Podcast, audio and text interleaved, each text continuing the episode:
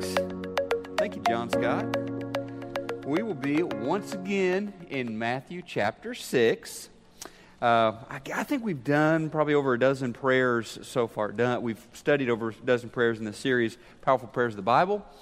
And the last 5 weeks now, we've been on the Lord's Prayer, which we're giving special attention to because this is a prayer that Jesus gave to us as kind of a model, as kind of a pattern, when disciples came to him and said, hey, teach us, Lord, teach us to pray like we see you praying. And so we're giving this prayer special attention. Next week, by the way, next week is LTC night, right?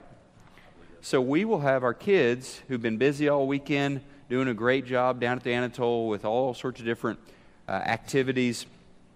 They will be here next Sunday night for awards night, and we will get a taste of some of what went on this weekend as they joined thousands, yes, thousands of other kids down at the Anatole downtown in LTC. It's a great deal. My kids always loved LTC. Once we got here, they wanted to be a part of it every year. This is the first year, maybe last year was.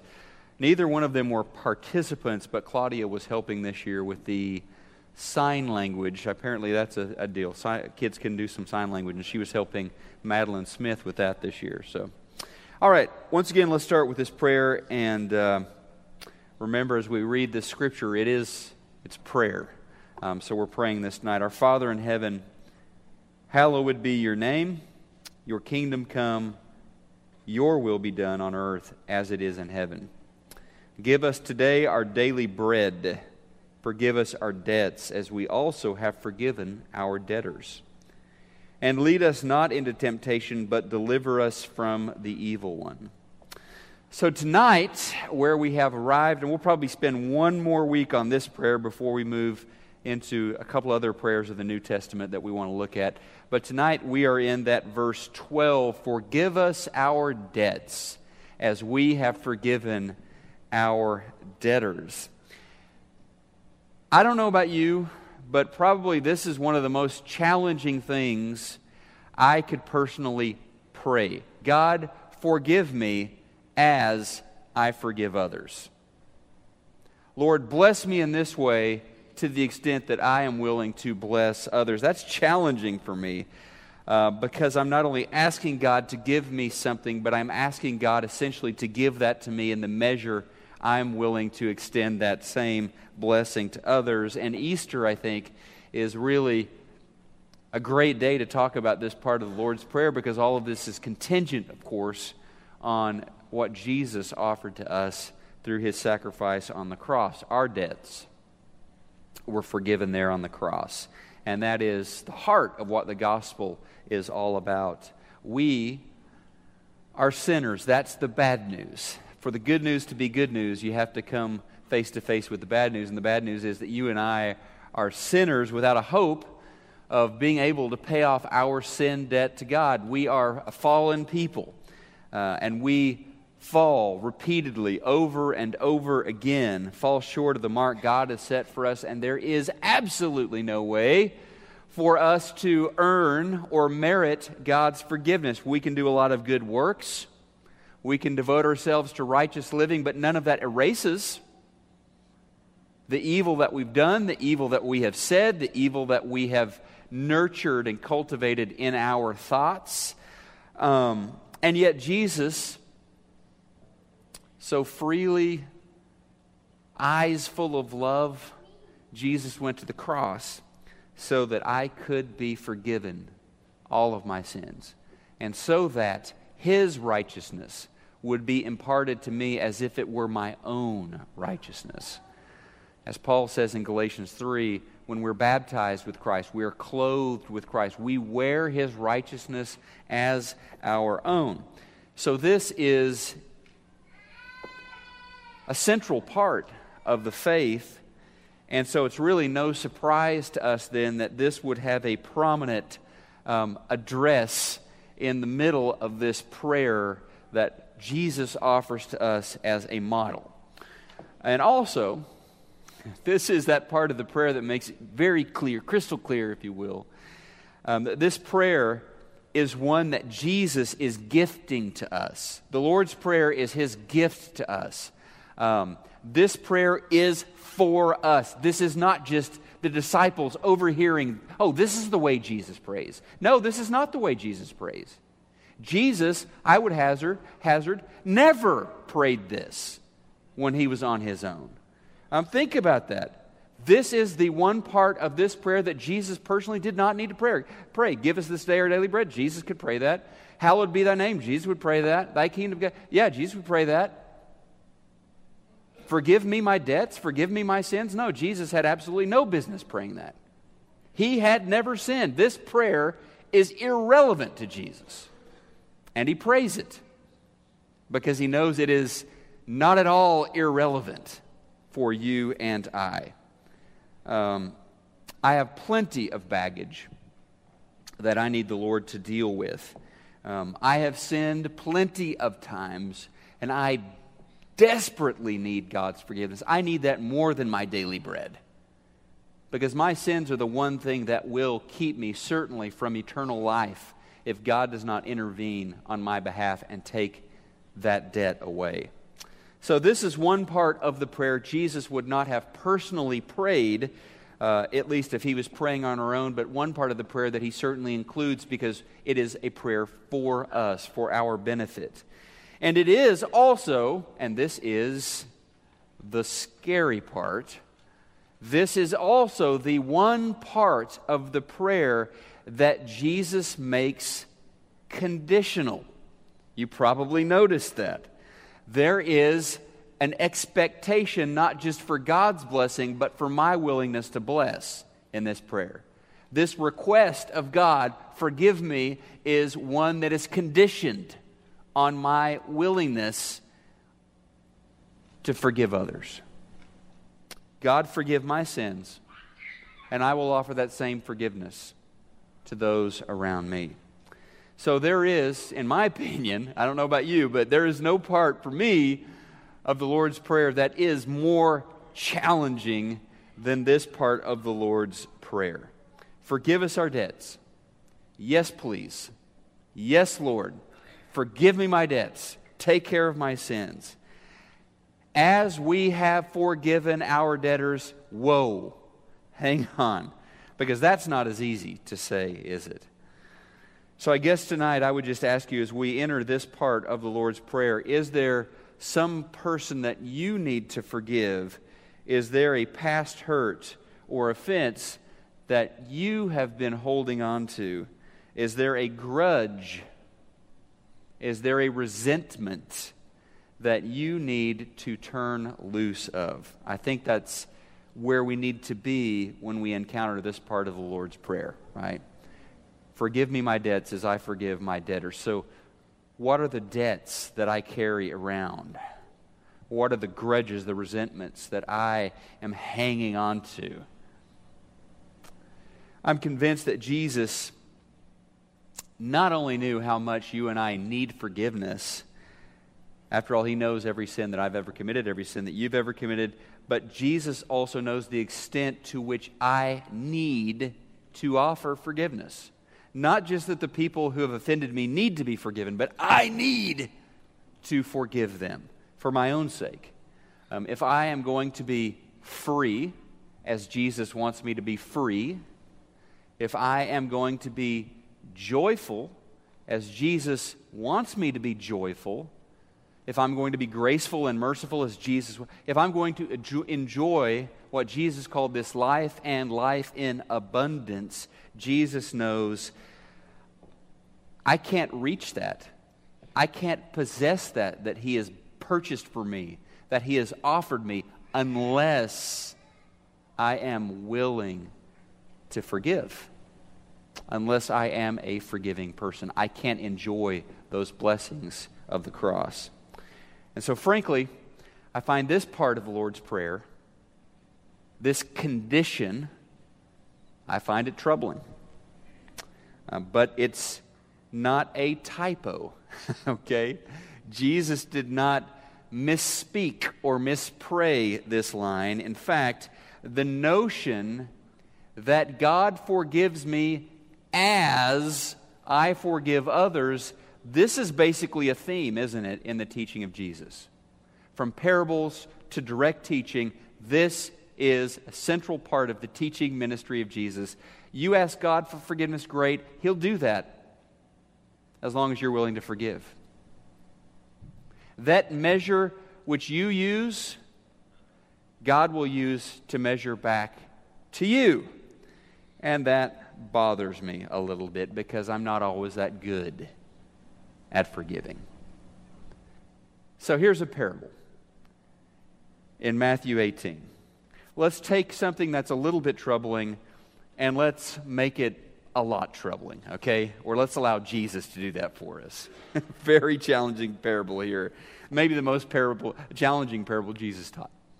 Matthew chapter 18, you're familiar with this, verses 23 to 35, talking about forgiveness. Therefore, the kingdom of heaven is like, so we have a comparison here.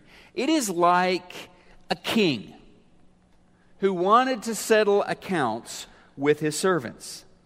As he began the settlement, a man who owed him 10,000 talents, by the way, whole lot of money. A man who owed him 10,000 talents was brought to him, millions of dollars here. Since he was not able to pay, I would insert here, as was the custom of that day, the master ordered that he and his wife and his children all be sold to repay the debt. The servant, and this is what I think you or I would have done, the servant fell on his knees before him, before that king. Be patient with me, he begged, and I will pay back everything. Notice here, I'm just going to insert my own observation here. The master wasn't patient with him. The master did not wait for him to repay back everything. The master went beyond that, right? The servant's master took pity on him and canceled the debt and let him go. Just that debt no longer exists. But when that servant went out, this is the troubling part. When that servant went out and found one of his fellow servants who owed him 100 denarii, he grabbed him and began to choke him. Pay back what you owe me, he demanded. His fellow servant, I think we've seen this film before, his fellow servant fell to his knees and begged him, be patient with me and I will pay you back. But he refused. Instead, he went off and had the man thrown into prison until he could pay back the debt. When the other servants saw what had happened, they were greatly distressed and went and told their master everything that had happened. Then the master called the servant in. You wicked servant, he said. I canceled all of that debt of yours because you begged me to. Shouldn't you have had mercy on your fellow servant just as I had on you?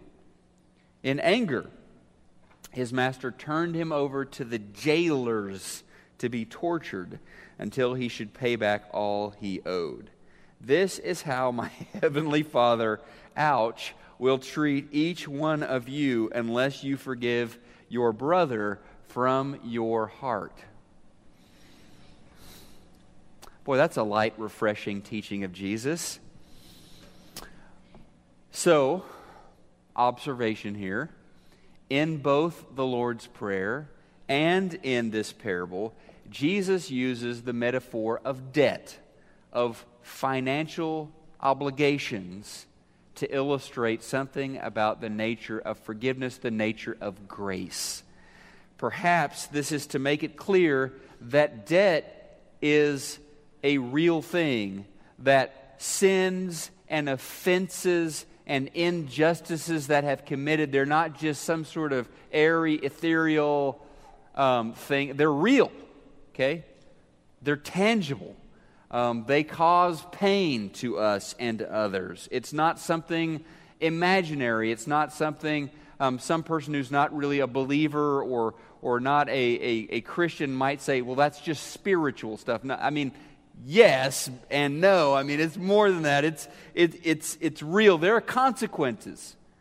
There are consequences when people sin. There are consequences when those sins are not dealt with or not forgiven. There are consequences, back to the financial image, there are certainly consequences when you don't pay the bank back, right? When you don't pay that car loan. There's repo, and there are other things that happen. There are real consequences. So I think this image, using the financial imagery, shows us that with forgiveness, we're talking about something real. There is a real offense that has been committed, a real crime that has been perpetrated, real injustices suffered. If you forgive something, it's because they actually did something, okay? If you need to forgive somebody, they did something wrong. They did something hurtful to you. The offense is real. So in this parable, it's very quantifiable, isn't it? 10,000 talents, 100 talents. I mean, these are measurements, financial measurements. And in life, there are real, substantial, tangible wrongs that have been committed and pain that has been suffered as a result of these sins that need to be forgiven. So the story Jesus tells is not sugar-coated at all, is it? It's pretty raw, pretty tough to hear, because it exposes, I think, the very real struggle that we have sometimes to offer forgiveness. Now, there are things that for us, for you and I, we won't get into all of this, but there are things that are certainly easier to forgive. Hey, no big deal, not a problem. There are things that are harder to forgive, and there are things that we certainly can't be expected to forget. Our brains just aren't wired that way. We can't erase the hard drive up here like you would your computer at work, right? So forgiving someone is generally not a natural thing for you to do. And certainly, at least in the case of a real injustice or offense that's been suffered, it's not an easy thing for you and I to do. And I suspect this is why Jesus spends so much time in his ministry praying for us about this and teaching us through stories and illustration, teaching us why we need to forgive, how we need to forgive. I love the way C.S. Lewis, Oxford professor, talks about forgiveness. I think he's right on here. He says, everyone says that forgiveness is a lovely idea until they have something to forgive. What a beautiful notion. Grace, mercy, forgiveness. Ah, just love that stuff. Until, that is, I need to actually extend that to somebody else because they really hurt me. How true. The theological notion of forgiveness is quite nice. As a life principle that I'm called by my master, my Lord Jesus, as a life principle I'm called by him to extend to others in my friendships, in my marriage, in my relationships, with my boss, with my coworkers. Well, that's not so easy. It's not so easy. So when the fellow is offered forgiveness by the king, he's pretty happy, right? Yeah, absolutely. I accept that forgiveness. I mean, you'd be crazy not to. I accept that you have torn up my debt. That's a great thing. When I'm offered forgiveness, I am eager to accept it. I am happy to accept it. Thank you very much. When it's the servant's turn to offer forgiveness to someone else, someone who owes him, someone who has an actual tangible debt or obligation to him, he's not so eager. The shoe is on the other foot, and he is demanding repayment. And things, to put it mildly, don't end up well, do they? For this servant, the unforgiving servant in this parable, in this story that Jesus tells. He ends up in jail. He ends up in the hands of jailers who will torture him. And I would propose that's not just accidental or incidental to the story. I would propose that is a pretty accurate description by Jesus of what it is like to refuse to turn loose of that offense or that injustice suffered. I would propose that that is a pretty accurate description or depiction of what it is like to live in unforgiveness. It is an emotional prison. It is torture, self-inflicted. You have put yourself in that torture chamber, in that dark dungeon. And so this person ends up chaining themselves to the offense that occurred 2 weeks ago, 2 years ago, 20 years ago, and they have locked themselves in this emotional prison. So we need to forgive. I mean, we need to forgive. Not simply because it is a spiritual obligation, but because it is a requirement for us to move into the life that Jesus has called us to move into. And God fully expects, as we find in the Lord's Prayer and in this parable, God the Father fully expects that we, His children who have been forgiven such enormous sin debts, because those debts have been canceled so generously and graciously by Him, He expects we will extend that same forgiveness to others. But, and see, this is where the sermon can now go on forever, and it won't. Okay, you can thank me later. There's a lot we could talk about here. A lot of ins and outs of this, obviously. We've got the principle here. But I will do one. What about this? What if the person doesn't ask for forgiveness? Hey, let's go beyond that. What if the person refuses to even acknowledge they did anything wrong at all? What about that? Do I? Surely I don't need to forgive that person, right? I should, and this is where things get pretty tricky for us. I should only forgive people who deserve to be forgiven. Problem with that, of course, is if that's my philosophy of forgiveness, then I am not at all forgiving like God forgave me, am I? While we were yet sinners, Christ Jesus died for us. Christ forgave me liberally. Christ forgave me when I did not deserve to be forgiven. Christ died on the cross before you or I ever thought about recognizing our guilt or confessing our guilt before God. But I won't forgive this other person because they have not asked for. If they ask me, Gordon, then I'll forgive them, right? The problem is sometimes that person's not even alive any longer. I mean, a lot of us, we haven't forgiven people who they're no longer with us. I mean, they have passed on to the great by and by. So in a lot of cases, there's not going to be any asking for forgiveness.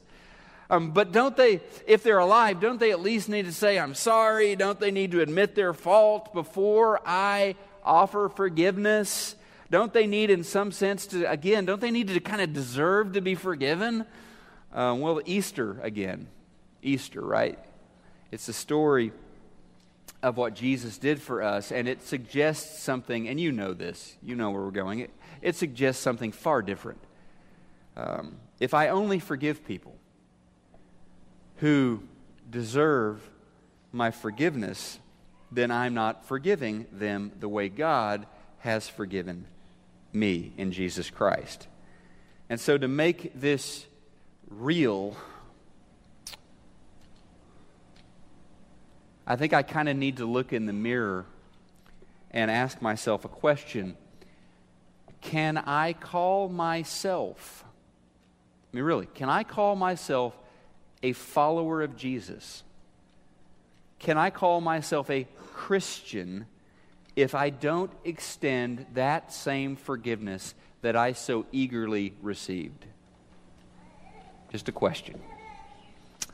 Forgiveness is surrendering my right to hurt you. It is cutting the chains of bitterness and resentment that imprison my heart. Easy for me to say, I understand. Not so easy to put into practice. May the Holy Spirit help us with that. Forgiveness is making the decision to move on without holding on.